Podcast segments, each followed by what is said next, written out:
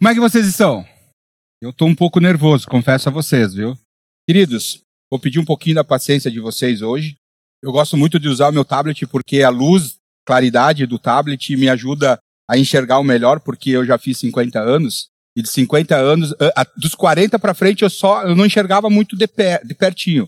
Dos 50 para frente, não enxergo mais nem de longe.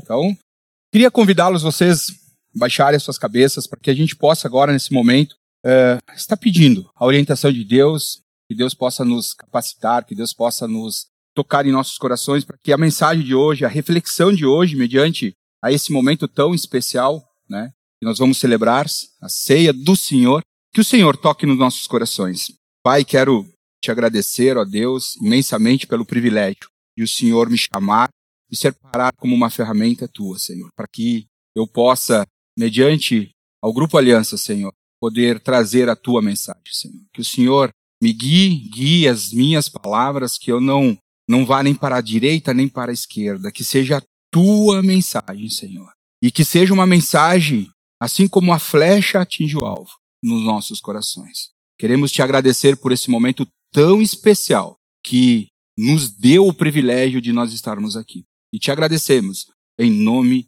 de Jesus. Amém. Muito bem, meus queridos. Hoje eu quero compartilhar com vocês algo muito importante. Compartilhar com vocês sobre as histórias das nossas vidas. Algumas delas se tornam, se tornam grandes aprendizados, se tornam lições que jamais esqueceremos, testemunho a serem compartilhado. Muitas vezes, grandes milagres que atribuímos ao nosso Deus. Tenho certeza que cada um de nós, aqui hoje, lembra de um passado, seja ele distante ou seja ele mais próximo, de uma situação que vivemos. E essa situação, ela fica guardada em nossa memória, porque algo nos impactou muito. Trago vocês a última ceia, eu quero lembrar vocês, nós tivemos aqui o batismo, né? E aqui na frente, todos os que estavam se batizando deram seus testemunhos de vida.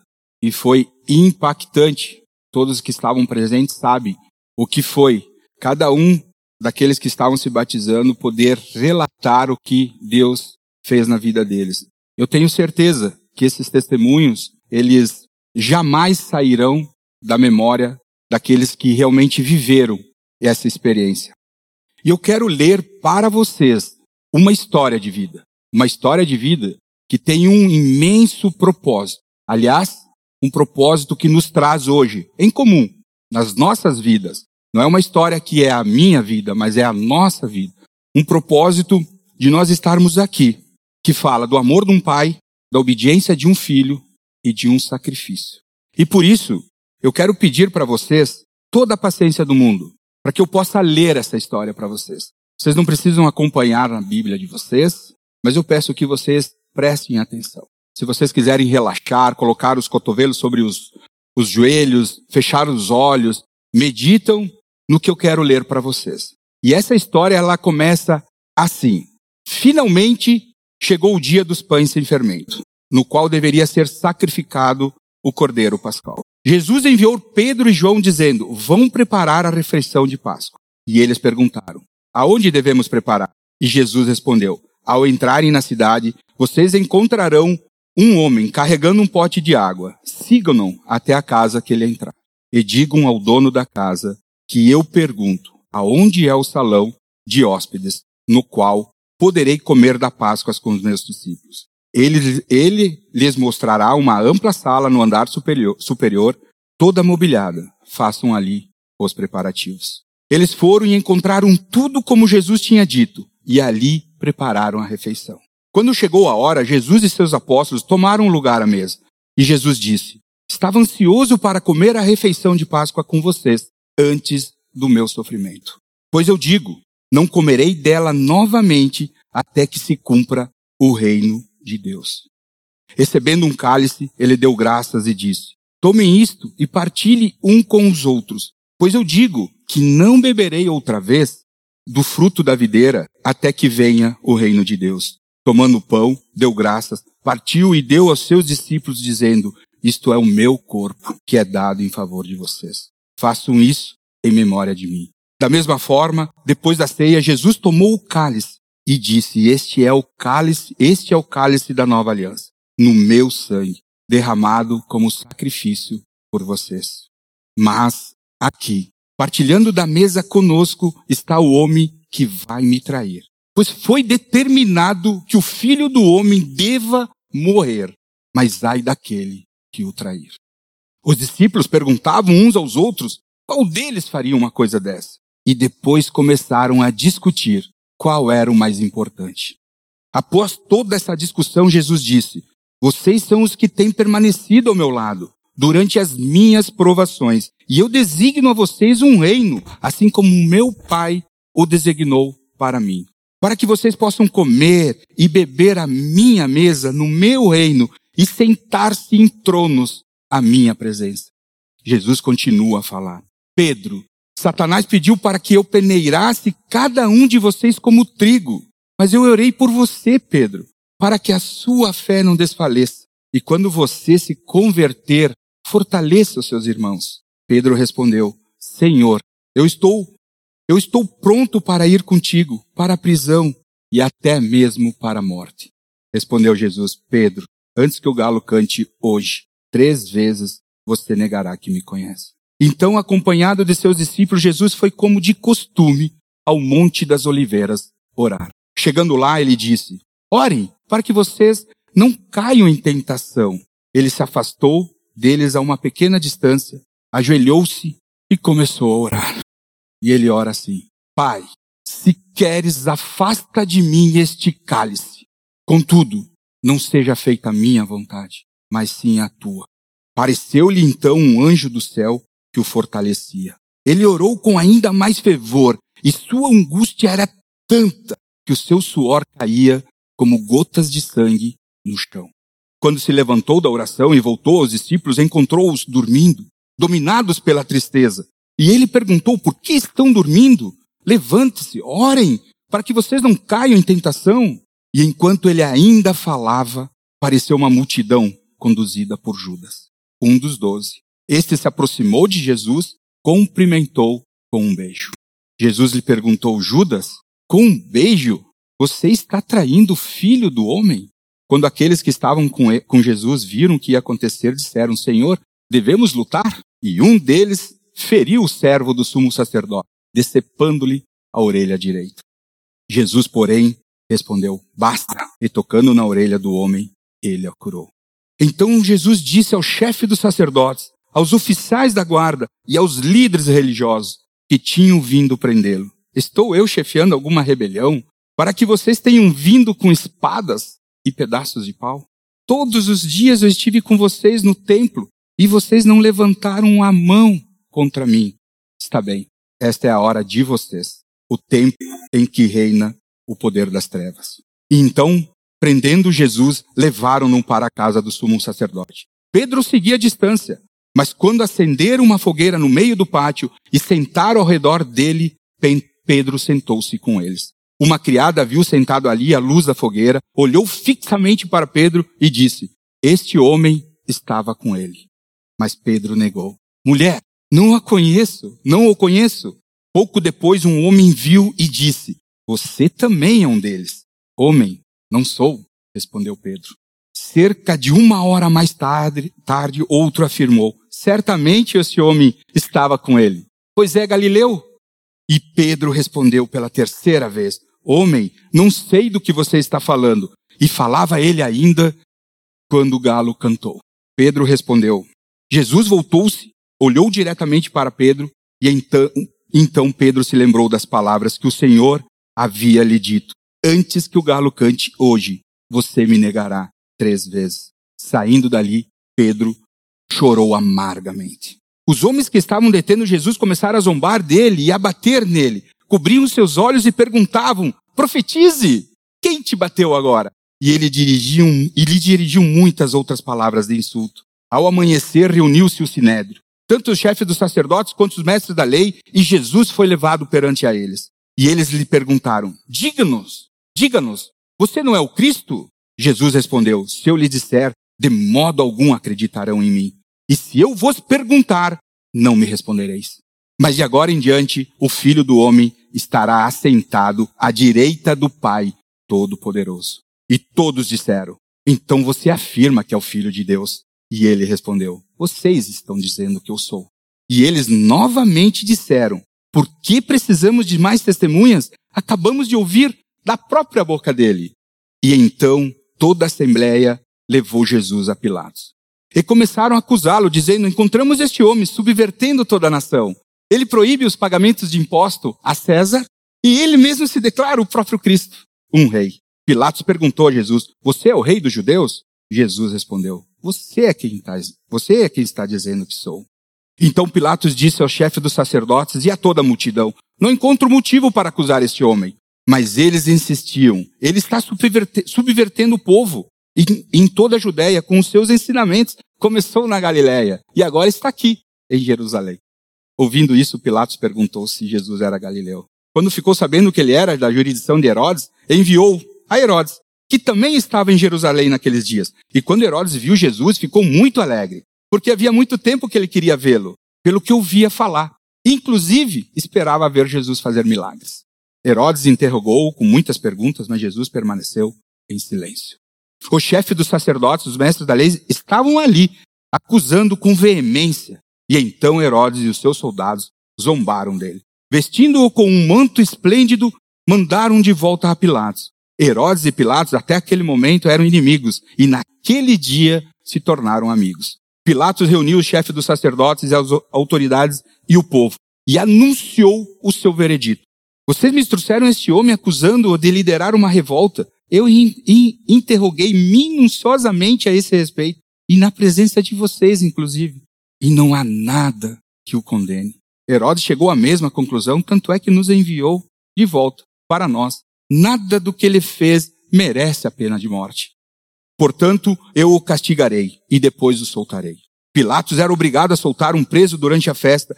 A uma só voz todos gritavam: Acaba com ele e solte Barrabás. Barrabás era era, estava preso por ter participado de uma revolta em Jerusalém contra o governo e também ter cometido assassinato. Desejando soltar a Jesus, Pilatos dirigiu-se dirigiu novamente a eles. Mas eles continuaram gritando: crucifica-o, crucifica-o, crucifica-o. E pela terceira vez Pilatos falou: Mas por quê? Que crime este homem cometeu? Não encontrei nele nada, nada digno de morte. Vou mandar castigá-lo, sim, e depois o soltarei. Eles, porém, pediam insistentemente, com fortes gritos, que ele fosse crucificado, e a gritaria prevaleceu. E então Pilatos condenou Jesus à morte, como eles estavam pedindo. Libertou o homem que havia sido lançado na prisão por revolta e assassinato, e aquele, aquele que eles haviam pedido, e entregou Jesus à vontade deles. E enquanto levavam Jesus para ser crucificado, um homem chamado Simão de Cirene vinha do campo. Os soldados o agarraram, puseram a cruz sobre ele e obrigaram a carregá-la atrás de Jesus. Havia um grande número de pessoas que o seguiam, inclusive mulheres que lamentavam e choravam por Jesus. Mas Jesus dirigiu-se a elas e disse: Filhas de Jerusalém, não chorem por mim, chorem por vocês mesmas, pois chegará a hora que vocês dirão: Felizes as estéreas, os ventres que nunca geraram e os seios que nunca amamentaram. Dois, outro, dois outros homens, ambos criminosos, também foram levados com eles, para também serem executados. E quando chegaram ao lugar chamado Caveira, ali crucificaram Jesus. Com os criminosos, um à sua direita e outro à sua esquerda.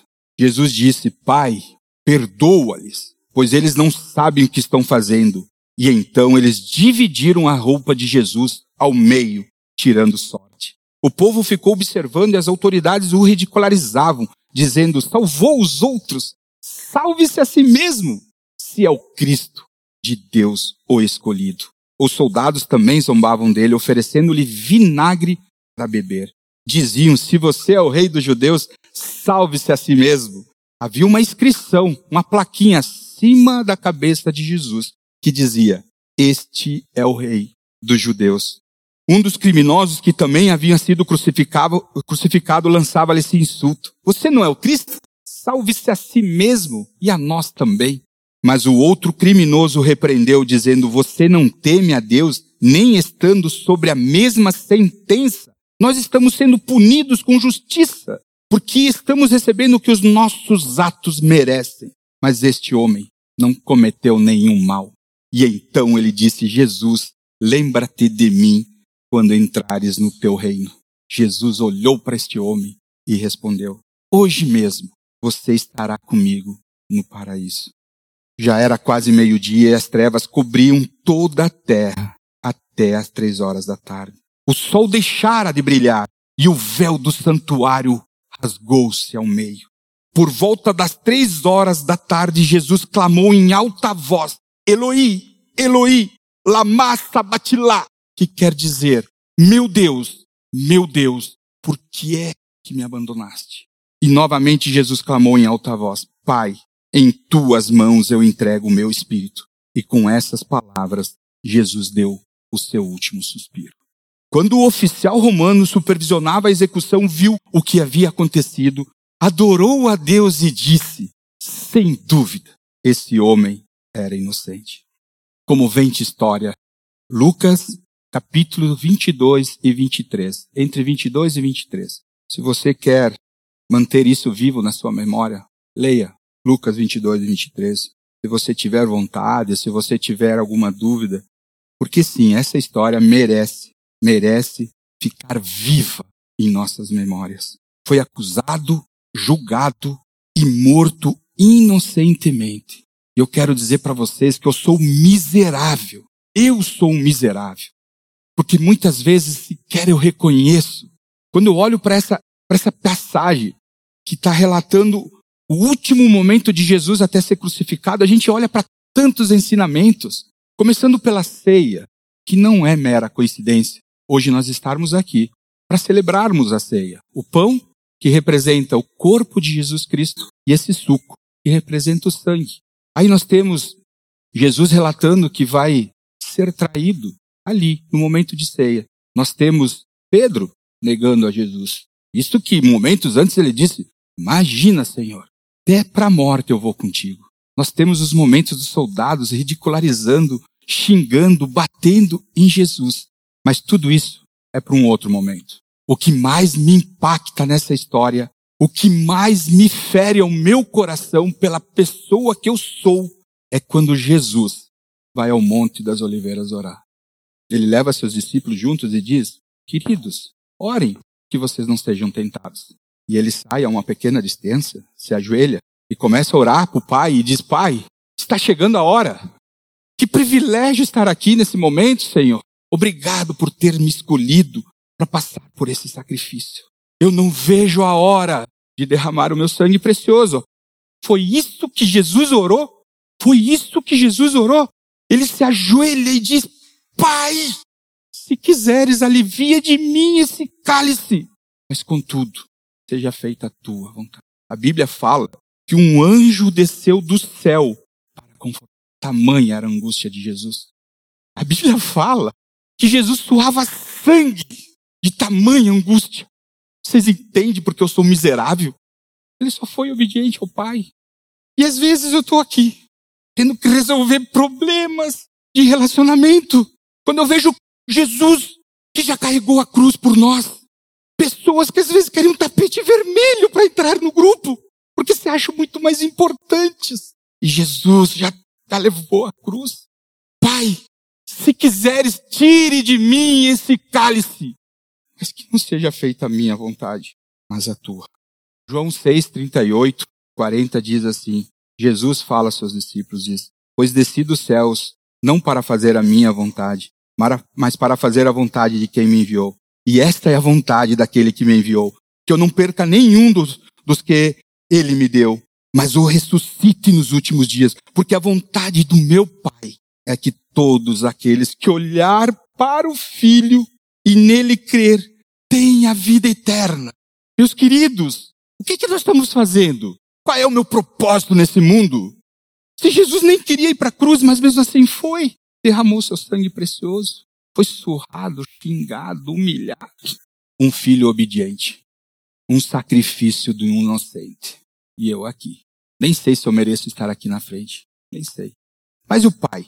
Eu oro sempre, quando, cada vez que eu oro pelo, pelo suco, pelo pão, eu digo, obrigado, Senhor, por ter derramado o teu sangue precioso por amor a mim. O filho morreu porque ele foi obediente ao Pai. O filho foi obediente ao Pai. Por nós, pecadores, cruéis, maldosos, hipócritas, orgulhosos, nós não merecíamos o sangue de Jesus, mas ele foi obediente. E o Pai? João 3,16 diz que Deus tanto amou o mundo que deu seu Filho unigênito, seu único Filho, para que nele crê. Esse foi um amor incondicional. Eu quero fazer uma analogia, se vocês me permitem a paciência de vocês, para a gente entender com os nossos olhos, com os nossos corações, o que foi a atitude Deus Pai. Para a gente achar que não foi só difícil para o filho, porque para o filho foi terrível. Eu quero chamar aqui na frente o Alcemir. Alcemir, pode vir aqui na frente, por favor. E quero chamar aqui também o B. Vem cá, B. Alcemir, eu vou te fazer umas perguntas, mas assim, ó, meu querido. Vocês conhecem o Alcemir? Todo mundo conhece? E o Bernardo? Aliás, o Bernardo eu sempre quis levar ele lá para casa, mas não para passar um dia, para viver comigo. Eu amo. E nós temos o Ariel também, que hoje ele não está aqui, e também é o filho do Alcemir. Alcemir tem algo em comum que muitos homens, inclusive aqui presentes, ele é pai. Alcemir, tu ama o Bernardo? Sim, com certeza. Com certeza. Muito bom, Alcemir.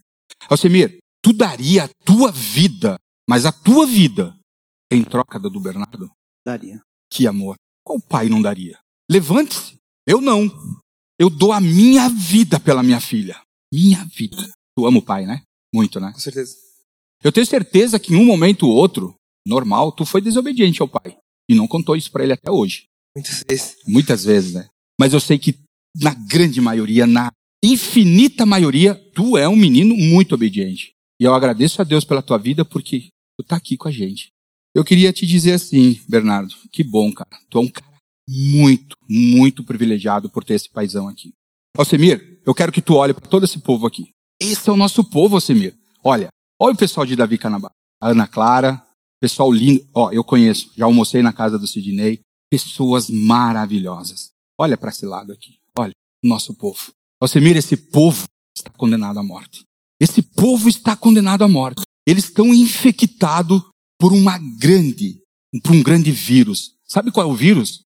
Infelizmente, estão todos condenados à morte. Mas Alcemir, depois de muitos estudos, eu consegui chegar no antídoto. Gente, eu estou dizendo, meu coração, a minha forma de ver. Eu consegui chegar no antídoto podemos salvar a vida de todos eles. Olha que queridos, todos amorosos, todos simplãos, amáveis, perfeitos. Esse é o nosso povo. Só que tem um detalhe, Alcemir. Só tu pode ajudar nesse sentido. Porque o antídoto, depois de tanta pesquisa, está correndo nas veias do Bernardo. O sangue precioso do teu filho, eu consigo fazer o antídoto para salvar o teu povo da morte. Só que tem um detalhe, Alcemir. Eu não consigo fazer só com uma seringa. Não dá. Eu preciso todo o sangue do Bernardo. Preciso todo o sangue do Bernardo. Mas olha para o povo. Alcimir, eu sei que tu ama o teu filho, mas tu daria o teu filho para derramar o seu sangue precioso por amor a esse povo? Não precisa responder, Alcimir. É uma pergunta forte, mas Deus conhece quanto é pequena a minha fé. E eu não tenho a fé de Abraão. Deus, com certeza, conhecendo o meu coração, não ia pedir isso para mim, porque eu não teria essa coragem. Obrigado, Alcemir. É. Porque Deus tanto amou o mundo que deu o seu filho unigênito, seu único filho. Alcemir tem dois, né, Alcemir? Mas com certeza, se tivesse dez, não entregaria o seu filho. Mas Deus, Pai, entregou seu único filho para nos tirar da morte. Deus não hesitou em dar o seu filho. O amor de um pai pelo seu povo. Porque Deus tanto amou o mundo que deu o seu filho, seu único filho. A obediência de um filho para com o seu pai. Contudo, não seja feita a minha vontade, mas a tua. Pois desci dos céus não para fazer a minha vontade, mas para fazer a vontade daquele que me enviou. E por um sacrifício, por um propósito. Porque a vontade do meu Pai é que todo aquele que olhar para o Filho e nele crer tenha a vida eterna. Para que todos os que nele crê não pereça, mas tenha a vida eterna. Queridos, estamos mediante a esse momento precioso. Tenho certeza que a palavra de Deus ela é muito clara ao nosso coração. Tenho certeza disso. Todos nós somos limitados E eu nem sei se eu sou a pessoa mais certa, muitas vezes, de estar tá querendo ensinar o povo de Deus, mas Deus capacita cada um de nós. Basta nós buscarmos. Estamos aqui, suco que representa o sangue do nosso Senhor Jesus Cristo, o pão, como já foi dito, o corpo do nosso Senhor Jesus. E eu quero convidar vocês para esse momento tão precioso, nós participarmos da ceia juntos, mas lembrando, lembrando de quem é Jesus Cristo verdadeiramente. E é por isso que eu pergunto para vocês uma pergunta simples, tão simples, que a resposta não pode ser um problema para vocês. Tem que ser simples também. Quem é Jesus Cristo para você? Pai, muito obrigado por essa manhã preciosa que todos nós juntos participamos. Que possamos voltar para as nossas casas na tua paz, na tua alegria, no teu amor, na tua segurança. Conduza a família de Davi Canabarro em segurança para casa também, Pai. E queremos entregar esse resto de domingo em tuas mãos. Somos gratos. Em nome de Jesus.